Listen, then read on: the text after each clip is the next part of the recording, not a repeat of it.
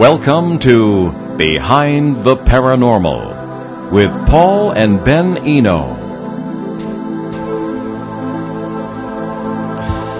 How do profound paranormal experiences change people? What do experiencers have to tell the rest of us? What are the Galileo interviews? Well, welcome to the 694th edition of Behind the Paranormal with Paul and Ben Eno here on ON 1240 Radio, celebrating 70 years on the air. I'm not Ben, obviously. Uh, ben, unfortunately, is uh, under the weather today and will not be with us. Uh, but we have those 16th century questions to start with. And uh, today we welcome a guest who's looking uh, behind the paranormal, as it were, to find some of the more profound insights that can be drawn from it. And we welcome your calls today. It's 800-449-1240 from anywhere in the U.S. or Canada, or paul at behindtheparanormal.com if you would like to send an email. Charles Credo has studied UFO and alien phenomena since the age of 11 when his father disclosed a close encounter around 1976 in the Exeter, New Hampshire area. Charles has a bachelor's degree in criminology, an associate's in law enforcement, uh, is a licensed social worker, and has held a, pri- a, private investigator's license. He has over 12 years' experience professionally interviewing people and working with state government agencies in New England. He is, try, he is tied into his experience in conducting the Galileo interviews, which began in 2016. Charles has carried on his research at UFO hotspots in the U.S. and Mexico and has appeared on many radio shows, including this one only two weeks ago as part of a live on-air panel from the Saucer Symposium in New Hampshire. But this is his first live solo appearance on Behind the Paranormal. Charles Credo, welcome to Behind the Paranormal. Thank you so much for having me, and so good to talk to you again. Very good. Uh, I will uh, re- refrain from uh, giving into the temptation to ask you if you actually interviewed Galileo. However, could you tell us what the Galileo interviews are and why you were conducting them? Absolutely, I'd love to. Um, and thank you again for having me on the show. And I'm sorry Ben couldn't be here. Yeah, he is too. Um, so the Galileo interviews are kind of a brainchild that I had for a little over a year and a half now. Um, as you're aware, I am one of the co-founders of Seacoast Saucers, along with Mike Stevens and Valerie uh, Roy.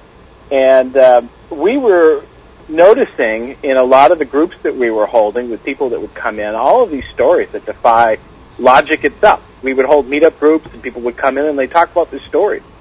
And um, what was happening is I was starting to notice there were so many stories that defied any logic, on how science gives us this day-to-day understanding of what's real and what isn't. And uh, I started saying to myself, who is it that's interviewing these people? I mean, you know, now and again you'll find a YouTube video where they interview somebody who claims to have these experiences. I said, you know, we've got to start capturing some of these stories.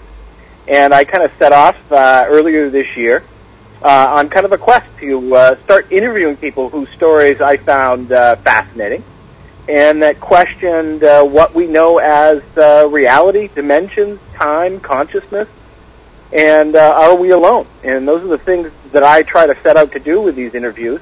But I also try to caption that human interest story, which a lot of people don't do, which is to say that there is a human aspect to all of this, which is what do we have to go through in order to have these experiences, and so on and so forth. So that is kind of what the Galileo interviews are. Well, it sounds like a standard Ben and I could strive for as well in interviewing. Uh, who have you interviewed so far, Chuck? Well, I just uh, months before in March, I just finished up my third interview, and so far, uh, and we are going to release this week. I actually just almost finalized uh, the first interview, but we have uh, a lovely interview that will be released this week and that'll be the first one we've officially released, and that will be with Marina Rose, who's fascinating. Uh, Marina is a uh, she actually takes people on uh, on trips to various uh, places in South America as well as Bimini to swim with dolphins, and hmm. these are spiritual journeys for self awareness. And um, so the first interview that I'm releasing will be with her, and she's had fascinating experiences with dolphins, uh, telepathy, and most recently an experience with um, a being that was not human, um, and that will be the first interview really this week.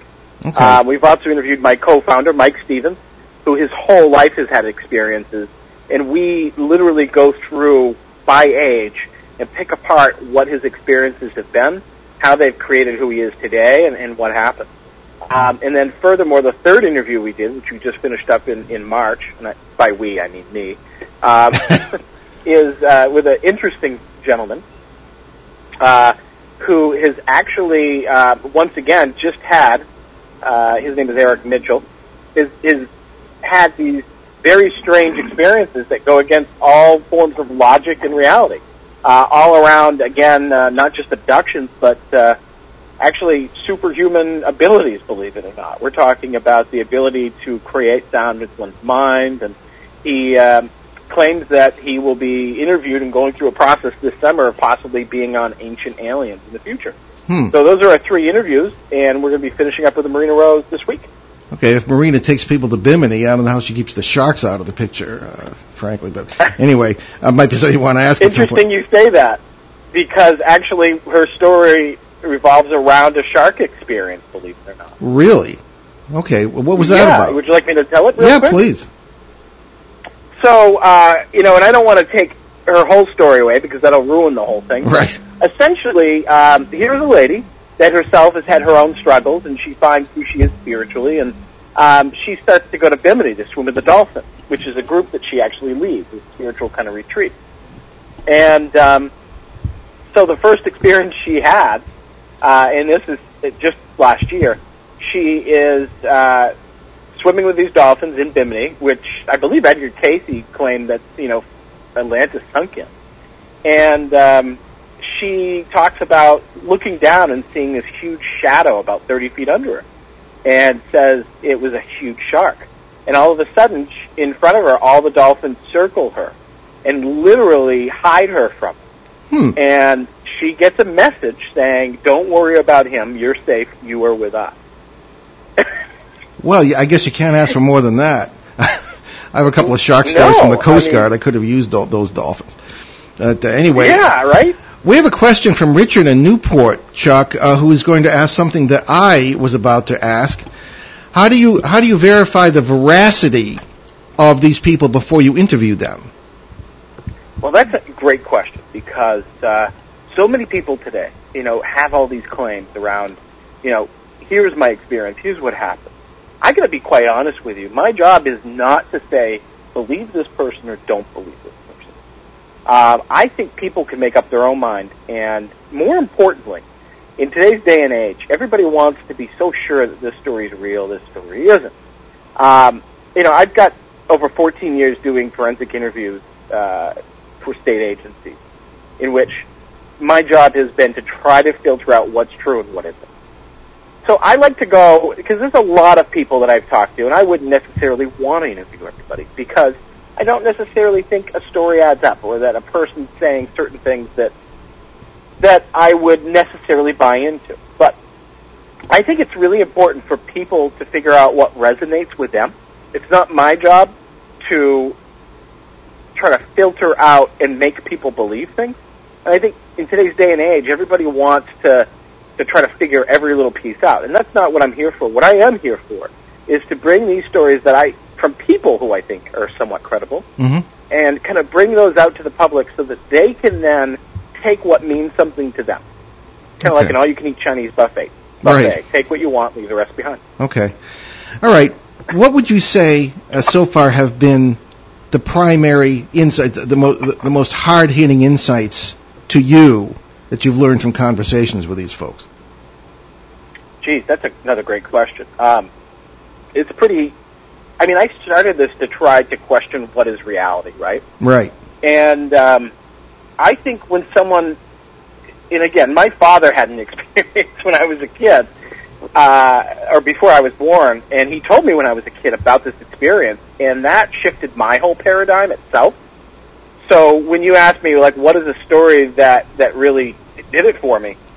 I got to tell you, my dad's story started off, and everything since then has been sort of, okay, let's go down that rabbit hole more. But, uh, you know, when I hear stories around um, these, you know, something just appearing into a room, or a face appearing into a window, and uh, you know, like Michael Stevens, for instance, is a longtime experiencer. Mm-hmm. And uh, here's somebody that is on a second floor window, and all of a sudden, a face of a non-human entity appears. And is just there and scares him, and all of a sudden a bird comes flying in, crashes into a window, and since that day he can't be around birds. They freak him out, Really? um, which is fascinating. He strikes me. I Um, know but him too. so he strikes me as a very quiet person. He is. Yeah. He is. He's he's uh, you know if you've ever met Mike Stevens, this is probably the most loyal uh, guy you're ever going to meet, Mhm. and he's very quiet. And uh, I think it's very hard for him. In fact, he's even been happy that I didn't release his first because you know he's got to. It's sort of like coming out of that closet. Sure. You know, having people know that, and that's not easy for people. No, it's it not. really isn't. It takes a lot of strength to have these conversations. Yeah. One thing we've noticed, uh, Chuck, and maybe you have too, is that these experiences hit hardest uh, on people who are not generally thinking about the paranormal. I'm thinking of uh, you know, healthcare professionals, even some scientists, uh, people who are uh, hard-headed and skeptical, as we say, and yet these things will happen to them, and the, it it it completely upends their very comfortable intellectual paradigm. You know, and, and it, it just it really. Have you noticed? Have you interviewed anyone like that yet, or, or do you plan to? Because I could give you a few names. no, I've interviewed a few people like that, and I'm always up for more names. By the way. Yeah, Uh, you know, I would say what's really fascinating with Marina, she was somebody that was never into UFOs, didn't necessarily believe in aliens, any of that. And she goes to meditate one night. And again, I'm giving away a lot of the interview, and it's fascinating itself, but I will say, here's somebody that's never researched aliens, never researched anything around UFOs. She goes for a meditation, and all of a sudden, in her meditation, she's going on the ship, and she's in the ship, and she's meeting this being, and she's like, all right, that's fascinating. I'll see what happens next. And she takes it to the next level. She comes out of her meditation. She says, all right, it's time to plant a tree and get grounded because this is just too crazy. She looks out her window, and there is the same ship she was just on in her meditation, but in real life, in reality, Mhm. as we say. And it's dancing around the sky. And here's somebody that, that had to, like, she had to totally rethink everything about where she fits in. Same thing with my father, and I'm sure that's what you're getting at is there are Yeah. there are so many people that don't think about this, and when it happens, it's like, what do I do with that? Do I compartmentalize it, put it away, and never have to deal with it? What do I do? And I think that's what a lot of people do. It, it's fascinating to me the uh, the psychology behind it. It's true. Uh, wh- one thing that we are uh, very adamant about is that people bring their own experiences and perceptions and preconceptions sometimes to these experiences. Uh, uh, an example of what I'm talking about is because uh, we're, we're doing the final edit on our new book on uh, Behind the Paranormal, Bigfoot, Mothman, and Monsters You Never Heard of, which is co- which is going to press this week by some miracle, and it's. Um, I'm thinking of Linda Godfrey, who was a renowned uh, cryptozoologist and experiencer, and not necessarily an experiencer, but a researcher, uh, who has done a lot of work on upright canine cryptids. You know, can anybody say werewolf? However, she doesn't like to use the term because of the baggage. But anyway, these things that there are phenomena that, that occur in this regard. She was talking about something about a museum owner in the Midwest taking her down to a basement and shutting off the light, and all of a sudden there was this this big ball of light, and they both saw it at the same time.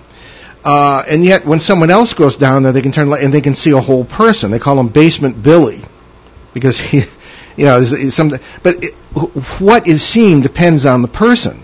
So in other words, she said she didn't go in with any preconceived notion, so she just saw this ball of energy, and someone went down expecting to see a quote unquote ghost, and they did. All right. So it, that that's a long lead into a short question. What do you think people bring to these experiences based on your what you've learned from your interviews, or, or is it just we, we question. sit there like lumps and these things just happen to us? Right. Yeah. So it's a great question. Um, there's a lot of people that you know they bring their own stuff into the experience, right? Like Marina, for instance, was not expecting to have a UFO experience, but when she did, she could identify that as a UFO and a non-human or an ET, right? Mm-hmm. Somebody else in that spot, when they have an encounter, might say it's a demon because they're they have maybe a Catholic background and they can equate it to demons. I've Yeah, been, been there, experiencing with a yeah, you know more about that than anybody. Um, they, it, it's fascinating because when people come in with preconceived notions or belief systems, they have to then do one of two things when they have an experience that doesn't fit into that. They have to, one, either dismiss everything and do what I think, and I don't want to speak for you, but I think what you and I have done, which is say, I really don't know the first thing about this, but I'm interested and I want to know more and I'm going to look into it, Mhm. right? Mm-hmm. Yeah. Or two, they form their belief system and what they experienced around their belief system itself. In other words, I had this experience, here's what it is, it must be a demon because I don't believe aliens exist and I believe demons exist. Mhm. Or I had a ghost experience, it must must have been Satan trying to tempt me with this or that, or uh, must have been uh, any number of things. So, you know, I say to people all the time that, that want to talk with me and sit down and have conversations around what do you think it was about. First question I ask them is, what do you think it was about? Yes. You know, people always look for the answers in other people, and I think we have the answers within ourselves a lot of the time. And as long as we're not filtering that through confirmation bias, um, we can actually get way more information out of it than somebody else telling us what to think. Interesting. Have you have your own viewpoints, Chuck, changed as a result of these interviews so far? So far, Yeah. hmm, that's a great question. Uh, Well, you sure like my questions today. I do. I do. I, you know, for those that don't know, I mean, I, you know, I've known you now for a couple of years, and I, I could talk to you all day. Being on the radio with you right now doesn't feel any different. You know, Well, I good. just so thoroughly enjoy talking with you um, because of these questions. But um, you know, I'm going to be honest with you. They haven't necessarily shifted my belief system yet, but rather that what they've done is just given me more fodder to think about. Mhm. Um, what I mean by that more specifically is, so far I have not interviewed anybody that has told me something that has absolutely blown me out of the water where I had to like rethink everything. Because I have learned over the last, I don't know, five, six years to just throw all of those beliefs that I have out the window Mhm. and allow information to come to me. I like that. And that's a hard thing to do. It is. I like to I like to think about my belief systems as a feather, right? Yeah. There are people walking around today, and they have these anvils. And what I mean by anvils, I mean these beliefs, or whether they be religious, spiritual, personal, uh, political, uh, which we've seen a lot lately, and they're like anvils, and they have to show everybody how heavy they are, and they hold them up, and they say, "Look at this. This is what I believe. Look at me." I like to do the same thing, but with a feather I like which that. is Yeah. to say, I like to be able to, if something doesn't serve me or it doesn't fit into my understanding, I like to just go and blow it out of my hand and pick up a new feather because life isn't about fitting things in boxes. hmm It's about, well, at least for me, it's learning the truth. Yes. Well, believe me, uh, you and I are alike enough for me to tell you that it gets easier as you get older, as far as you know, trying to absorb things. Um, well, as you carry on the interviews, uh, and this is just a pretty much of a practical question, what subject matter do you find people have experienced the most? Uh, UFOs, uh, ghost phenomena, Bigfoot, you know, anything? Is there any particular area of the paranormal, or does it all kind of blend into a So because thing? of what I'm involved in, Paul, I'm involved with a lot of, um, I run social groups through Seacoast Saucers right. of New England. And because of that, a lot of the people that I find in their stories have to do with ET stuff. hmm But those stories all question the nature of reality. Yes. So for me, it, it's almost, you know, it's the watering hole theory. If, you know, you're on a game preserve, all you have to do is sit around the watering hole to see every animal come through hmm at some point. Unfortunately, all the animals that are at my watering hole have to do with UFOs and ET. So, you know, just like with you, people are probably seeking you out for a number of things, but in some cases, more specifically, ghosts, Yes. kind of paranormal Yeah. stuff. Yeah. So I'm always looking for, and I'm always meeting new people who have fascinating stories. But for the most part, a lot of the people coming to me saying, you know, I've got the story that I that I talk to and say, would you like to do an interview? They have to do the ET stuff because that's what I do for for my passion is uh, help people talk about, engage, and, and make social change around experiences that they have. Okay. Can you give some more examples of things people have told you, you know, without uh, consider that, that you're whetting people's appetite to listen to the interviews. You're not giving this giving it Sure. away necessarily. Oh, geez, yeah. I mean, I, you know, I have so many stories through the years just because I, if I find someone intriguing, I love going to coffee with. I've got two people that I'm just waiting to go to coffee with now. I've probably gone to coffee with at least six people in the last four months. And you always know I'm interested in your story when I ask you if you want to go to coffee sometime. Mm-hmm. And, and there's probably at least five or six people listening right now that, that are laughing because they know exactly what that means. That's interesting. Um, I have talked to a large number of people with different stories. Uh, do you want to know specifically about people that are in the interviews or just people in general? Well, I think people who are in the interviews. That's because we want to get people to listen to the interviews. Sure. So um, I'll tell you about. Uh, I'll tell you. You know, Mike Stevens is, is fascinating. So here is a colleague of mine who has himself, and, and he's had an unlimited number of experiences. I don't, we don't even know. And uh, we sat down prior to the interview, and I said, you know, Mike, have you really ever written out dates when you think these things happened, how old you roughly were, or where you were living? And he goes, no. Yet he's done many talks and, and public discussions on his experiences. And I said, well, why don't we start to look at dates? So I kind of took him interview style chronologically through his life. And when we looked at it, we noticed, for instance, uh, when he was young, he remembers the first experience he had. Here's a guy that he's with his, his cousin, and uh, he looks up, and uh, there's this spacecraft, and then there's like what we would call missing time. And in some Mhm. cases, and this is fascinating, time sits still. Everything's frozen, and, and he's moving. And um, he can recall that happening on multiple occasions. He can recall, um, you know, one of the one of the stories is just, I mean, it's amazing. Here he is, he's in his teens, and uh, he was at a friend's house one night, and he decides that he's going to walk home late at night, and he wakes up, and he's in bed, but he has no pants on. And he's looking for his wallet and his pants, and he can't find them. So he gets another pair on.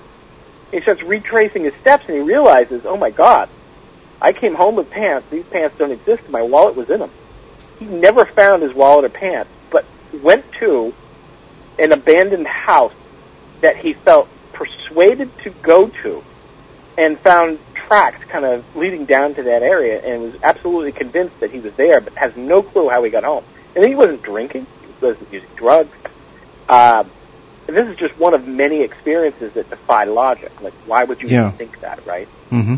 Um, I've got other people that, uh, for instance, uh, Eric Mitchell's fascinating. Here's somebody that never believed in any of this stuff, and uh, he was he, he was living in another state, and all of a sudden, UFOs start coming to the point where all his neighbors are seeing these UFOs over where he's living, and then he starts to have these experiences, and everybody's seeing them as he has the experiences, and he moves here thinking he's going to get away from it all, and everything follows him. Um, I would say probably the most bizarre thing, and I wasn't able to get it on tape, was Eric Mitchell trying to demonstrate, and he's done this uh, on other footage that he will probably release later this year in his own in his own way, but he's able to actually create sound with his brain. Sound that other people uh, can hear. Yes. Mhm. Um, actually, he tried doing it with me, but I'm a little deaf in one ear.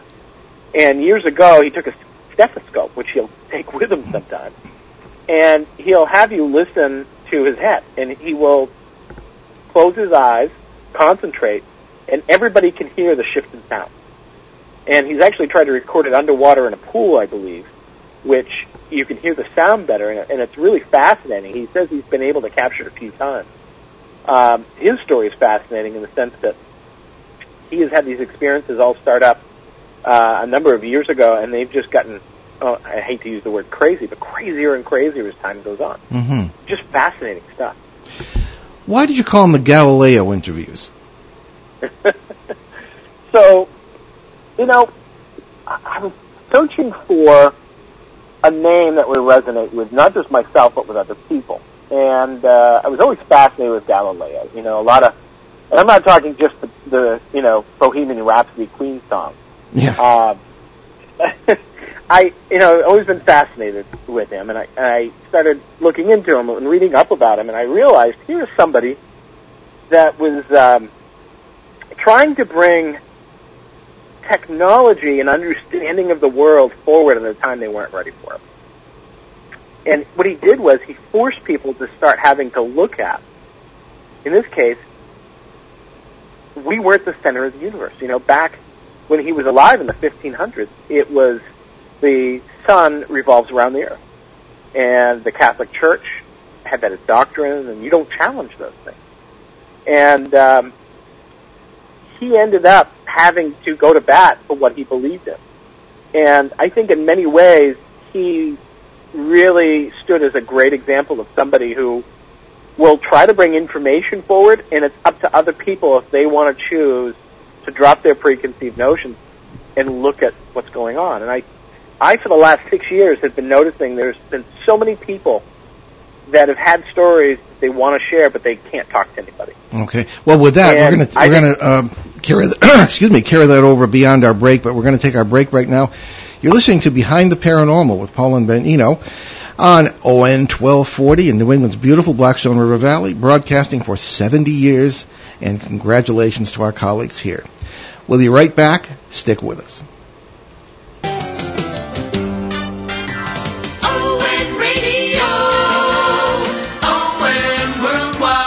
Hi, everybody. This is Mark Garrow, the host of PRN's Garage Pass. For all the latest NASCAR racing news and information, listen to PRN's Garage Pass every Tuesday through Saturday at 7:40 a.m. on ON 1240 WOON Woonsocket Radio.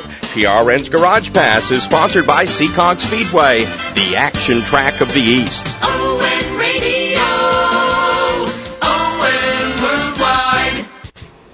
And we're back behind the paranormal today. This is Paul Eno. Uh, ben is not with us today because he's uh, under the weather. And we have our very interesting and wonderful guest, Chuck Credo from New Hampshire, uh, Maine, I should say, both. And uh, we're talking about the Galileo interviews uh, that he has been conducting, uh, going behind, as it were, the the experiences of people who have had remarkable ones and have insights to give to all of us, things that perhaps we are not used to hearing. So, uh, Chuck, uh, d- why don't you just finish up your thought about Galileo himself, why you named them after him, and uh, the inspiration that that created, and then we'll get on into some uh, things about you.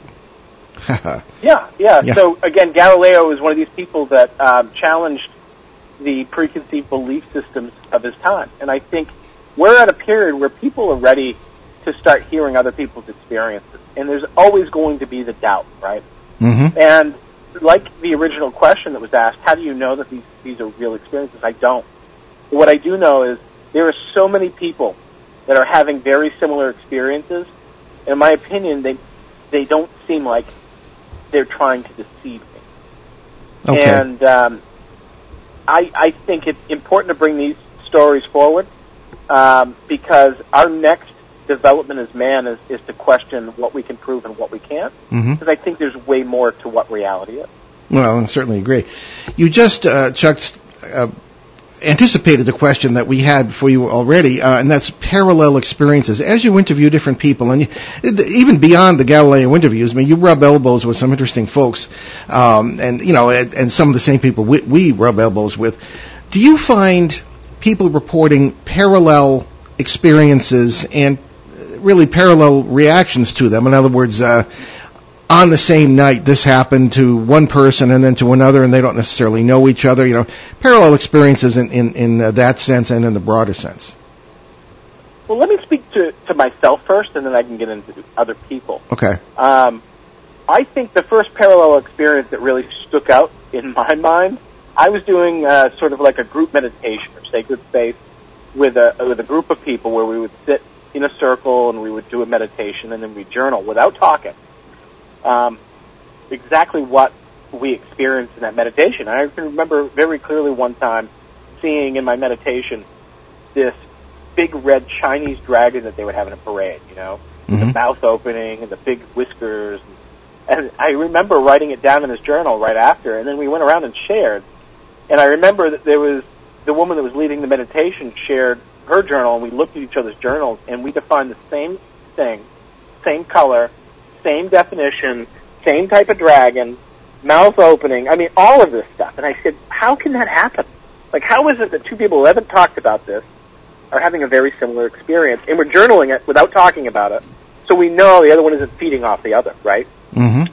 And what I'm seeing is I'm seeing so many different examples of this with, it, for instance, the abduction experiences, right? Yeah. So one story I feel like I can confidently share um, in one of the groups that we lead um, called Seacoast Saucers. It, these two people that have never met each other ever before, um, both came to a group, and one of them starts to share their story and says, "You know, um, I was coming home from a southern state one time, and uh, I was with uh, my then husband and my newborn child, and we're going north, and all of a sudden, our car breaks down, and uh, you know our windshield wipers weren't working, and we pull over in the middle of this horrific rainstorm, and uh, immediately when we pulled over into this like gas station, this man pulls up with a hood on and holds up the exact item that we need to fix our car and says, I'll help you with this. And she looks and he's driving, this guy is driving the same exact make, model, and year as the car they're driving, which at the time was like a, some strange like 69 Mustang yellow, right? Hmm. Rare car in the, in the early 80s. So, um, this guy ends up, you know, fixing the car and we're like, what's this guy look like? And she said, like a young Peter Frampton. Gold locks, and we're laughing our heads off and thinking, boy, that's an interesting story. But this other woman who was there for the first time shared a very similar story. Now, they, they had never met. One of them was a first timer. And this woman says, well, I was coming home from a southern New England state with some friends, and they were in the back seat. We're driving. She was driving a Volkswagen Bug. And uh, all of a sudden the car breaks down, and she looks, and immediately pulling up next to her in the same exact color, year, Volkswagen Bug as her, a, a man pulls up, and he's got the exact part, like some belt that needs to be fixed. And he says, "Open your hood, I'll I'll fix it." And every time she tries to look at his face, he turns away, like he's trying not to show her face. And she thought it was odd, and she thought it was even more odd that her friends in the back were absolutely not paying any attention to anything. And then he fixes the car, and she's on her way. Um, these are two very similar and strange stories Yeah, they are. that make no sense. And both of these people were sharing it at the same meeting. And this is just one example of people that will come to one of our meetings at Seacoast Saucers. And uh, I've had people show up for the second or third time and they look over and there's somebody that just showed up and they're like, you look really familiar. Well, you look familiar. Oh my God, I remember I put a, a help wanted ad for this. I needed a ride somewhere and you answered it and we spent a whole day together. Years and years ago and they remember each other. Amazing. Synchronicities, they're called, you know. Yeah, All like the bizarre ones. Yeah, exactly. It it and, it- and it gets into because you're the basis of everything we do is the nature of consciousness. I think because that that in a way I think maybe determines what we call reality. The notion of synchronicities. I'm thinking of. Um, of just, and they've all happened to us, and, and we have Tim Beckley on the show now and then, and he, he's uh, concentrating on the work of Philip K. Dick and synchronicities, things of this kind. We're going to have a show in a few weeks, and you and I have talked about this too. It's almost as if there's something behind all of it, all our lives, that is a matrix or a pattern or something conscious or I, I, I don't know. I don't even know how to describe it. That that, that creates things like this, uh, things that you couldn't make up. Um, as far as synchronicities are concerned, um, I don't have the kind of luck where people come to the, the car and want to fix it, but it reminds me of the Men in Black experience, really in a way from from a different point of view you know, the whole Men in Black thing where people who've had UFO experiences particularly and sometimes other paranormal kinds of things. These men in black will come and, and uh, come to your door and, and they, they don't blink their eyes and they, they, it's very strange and, you know, don't talk about this and all this business. Um, have you, uh, does that ring a bell with you? I mean, as far as these kinds of people who sort of show up and, you know, they don't want you to see their face and everything you've described, it, it does remind me of the Man in Black experience. It does. It absolutely does. And that's not the only one. I mean, I've got other stories that are so similar, but you know, you really remind me of something that I did want to touch on and that is so important to Sure. think about when we have these. You know, one thing that I early on always struggled with was like the stories with the Men in Black. Mhm. You know, somebody would get a phone call, for instance, in the 70s, and uh, this is actually in Maine, a case where somebody got a phone call in the 70s and said, you know, they were from some newspaper or something from New Jersey and they wanted to talk. Can we meet? Oh, sure, we can meet sometime. Okay, hang up the phone. The doorbell rings three seconds later. Hmm. and it's the man in black, you know? And the, how does that happen, right? It can't happen. That's impossible. Not in the 70s with no cell phones. So, I've always just kind of like, and this is because I had a box that these things couldn't fit in. I was always like, they, it's got to be full of crap. Excuse my French. It's going to be full, right? Mhm. Can't happen. Well, one of the things we try to touch on in the in the Galileo interviews is the questions of what are dimensions. Could they be a big part of what's really going on? So, you know, to the layperson, if you've never looked into what fifth, sixth, seventh, eighth dimensional theory is through string theory, it gets really fascinating. Time itself, they, they claim, according to string theory, is the fourth dimension, which I would think we all have a understanding of time, right? Yeah. At least we think we do. Well, wi- without duration, nothing can exist. Right, right. You have to, in order, it's, think about plotting, like go back to your, your math and, and, you know, you have to plot things, right? So Mhm. time helps you plot um, a given spot, right? Yeah. And so time, let's just say time is that fourth dimension according to, to string theory.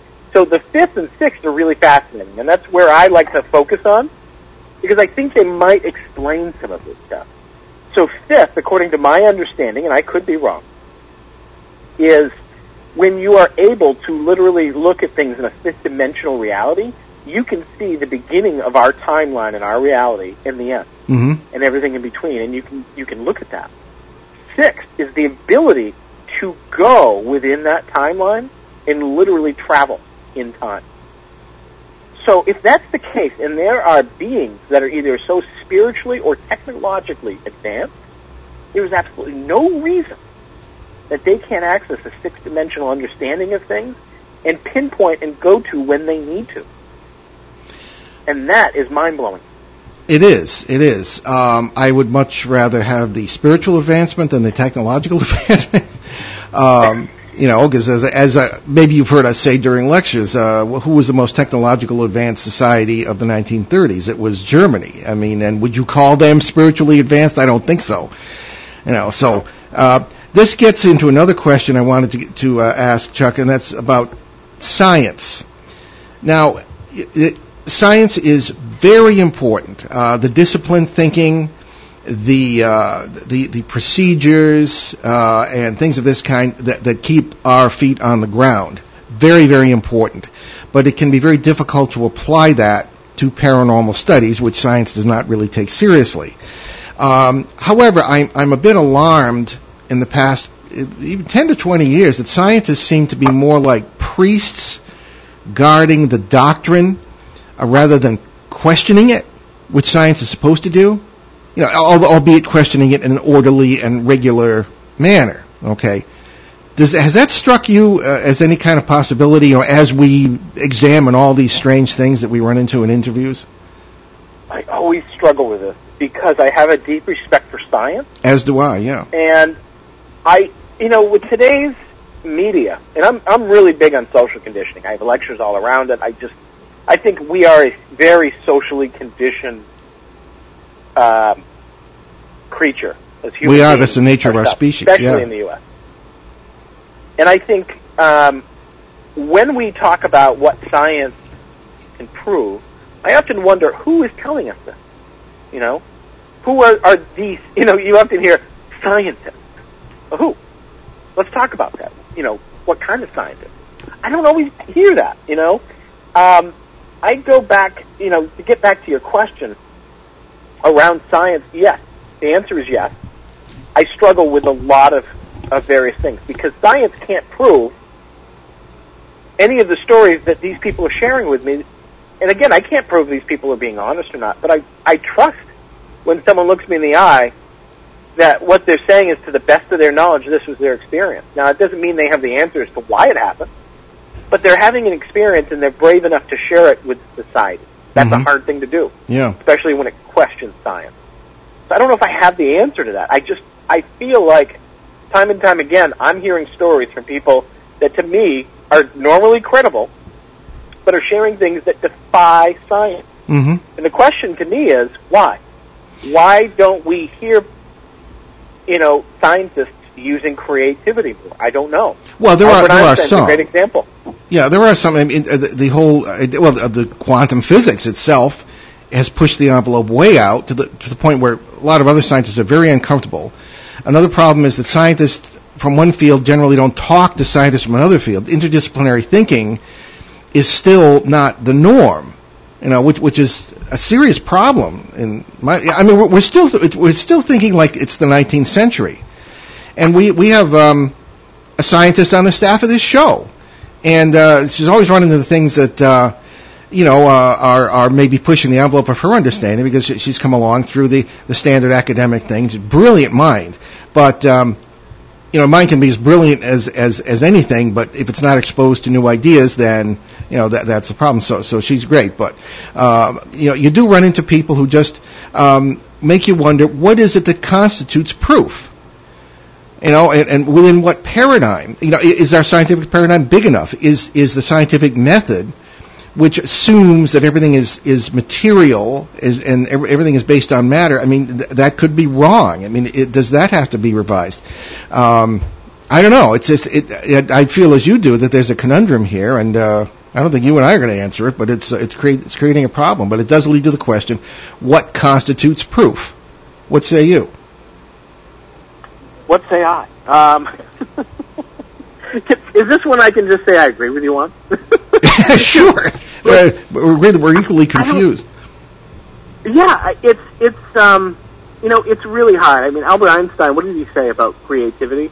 He said creativity is more important than knowledge. I could be Yeah. messing up that quote a little bit. Well, I But, think, I think um, im- imagination is the beginning of knowledge.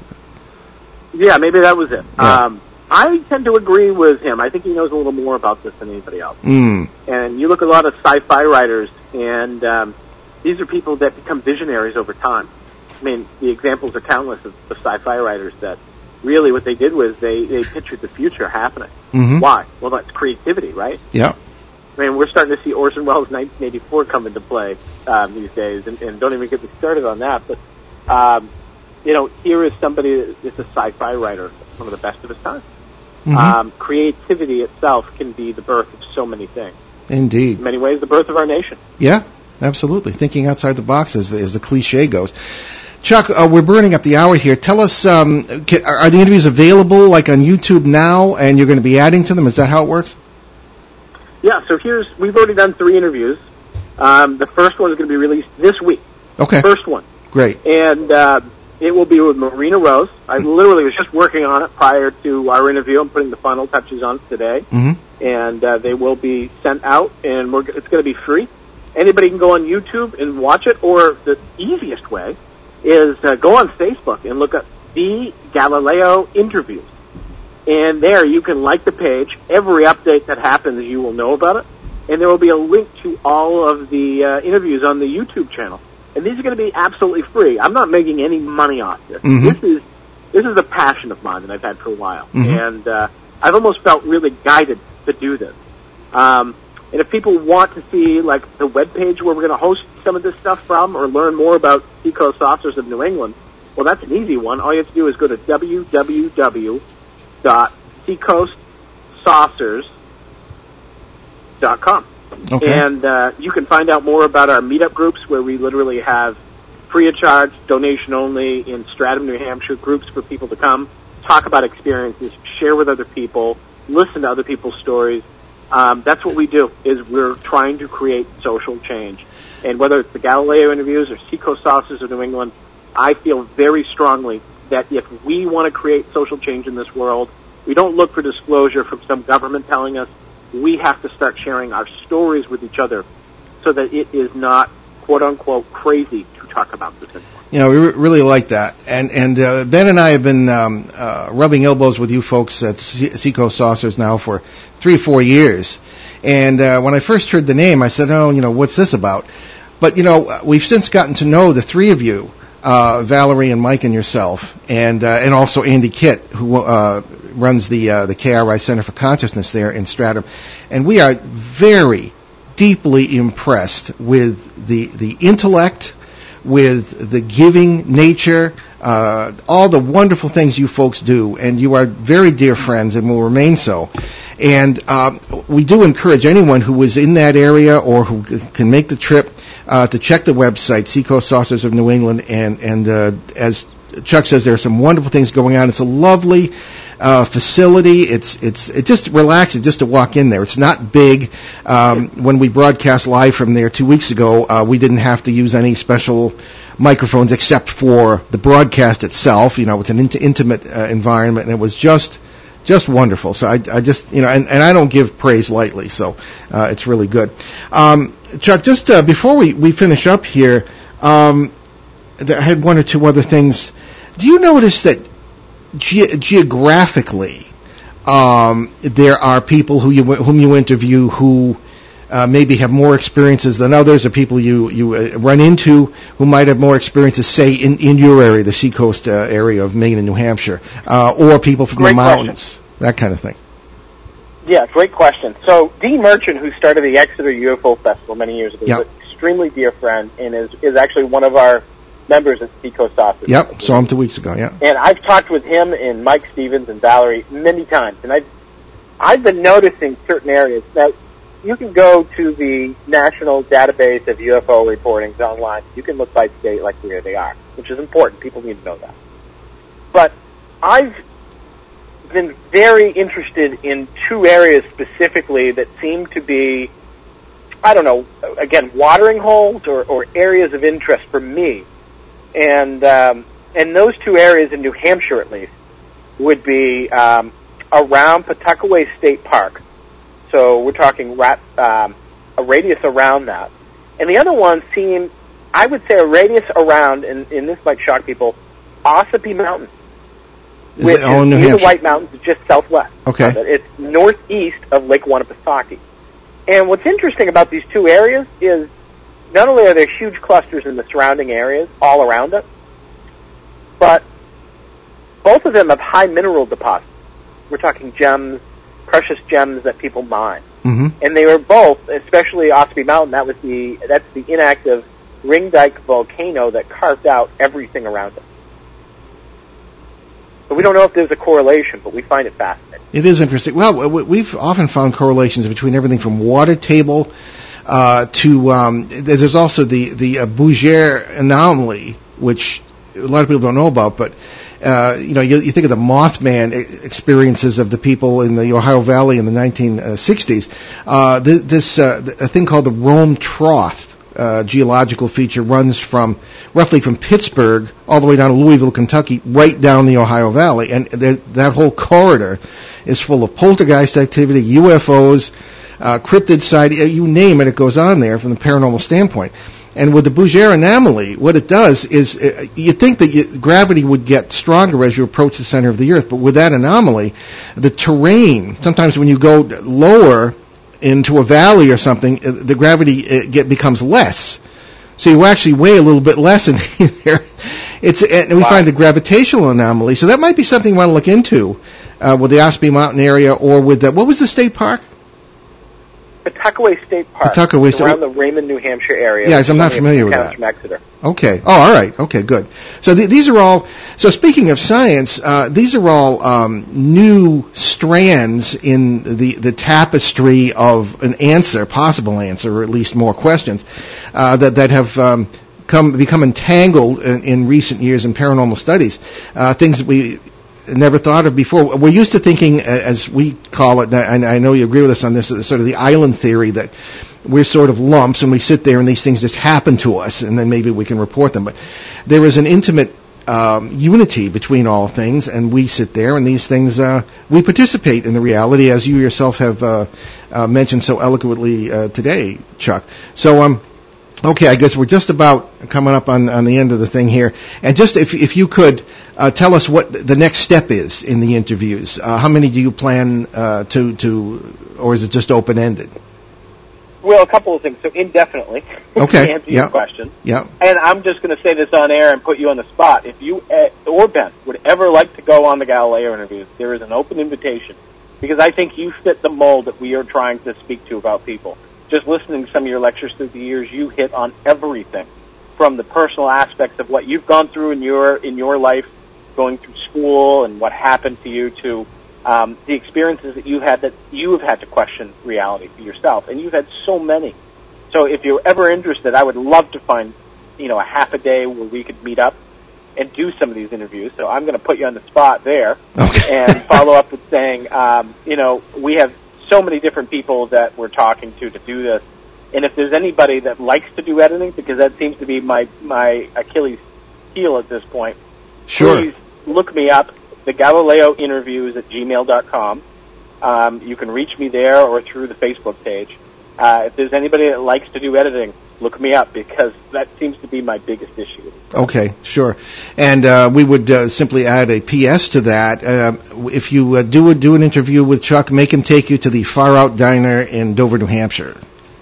Ah. Okay, where we, we had a great breakfast uh, the other week. Okay, well, Chuck, thank you so much uh, for these wonderful insights. We'll be talking to you very soon. And why don't you give the website once again? Absolutely. And, and by the way, thank you and send Ben my best. I hope he feels better. Under the weather is better than over the weather. That's right. That's Um, right. He'll be So, fine. He'll be back Uh, you week. can find you can find the Galileo interviews on our Facebook page. It is uh, just go to Facebook and look up the Galileo interviews, or you can go to Seacoast Saucers at www.seacoastsaucers.com, and you'll find a page there dedicated just to the Galileo interview. Outstanding. Uh, and I want to thank everybody for listening. I especially want to thank you for your time and everything and your friendship and, and having me on today. well, it's always a pleasure when the sky's the limit. We'll talk to you soon. Thank Thanks, you so Chuck. much. Chuck Credo, everybody.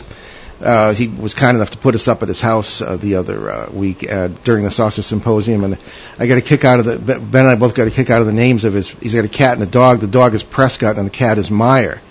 I think it was Meyer and Prescott. Sounds like a couple of lawyers. So I asked him, uh, "Hey, give my best to the lawyers." Anyway, uh, big announcement, folks. I guess uh, our new book, Behind the Paranormal: Bigfoot, Mothman, and Monsters You Never Heard of, is about to go to press and will be ready for release at the end of the month. In fact, it uh, will be available on Amazon.com and Amazon Kindle probably within the next two weeks.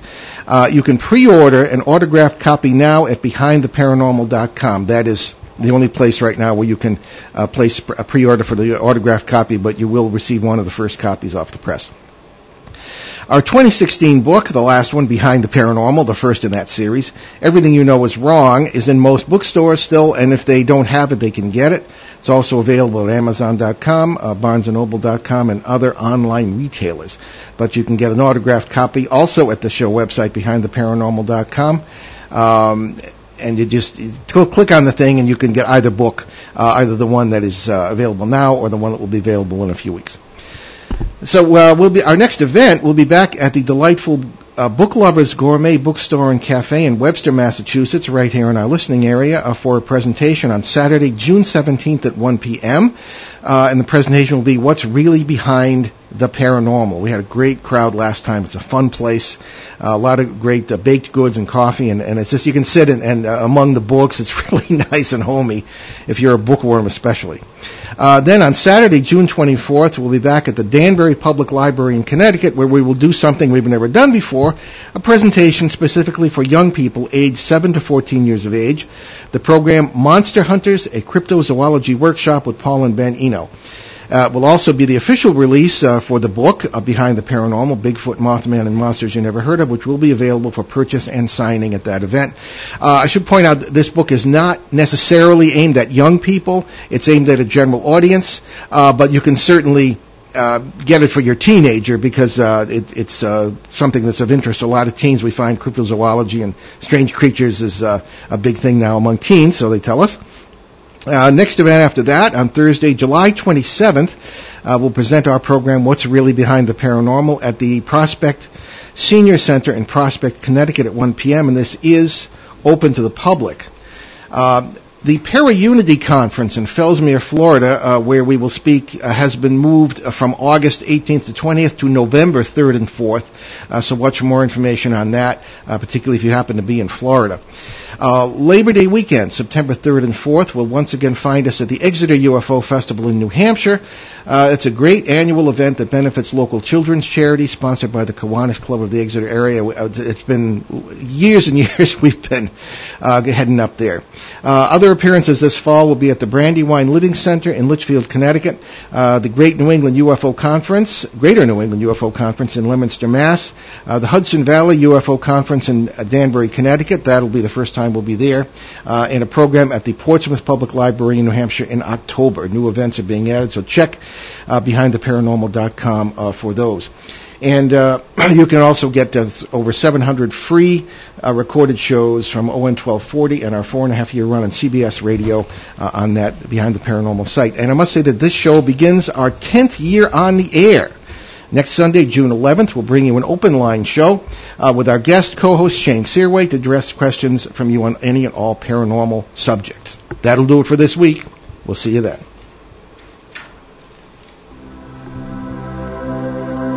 Return to this radio frequency 167 hours from now for another edition of Behind the Paranormal with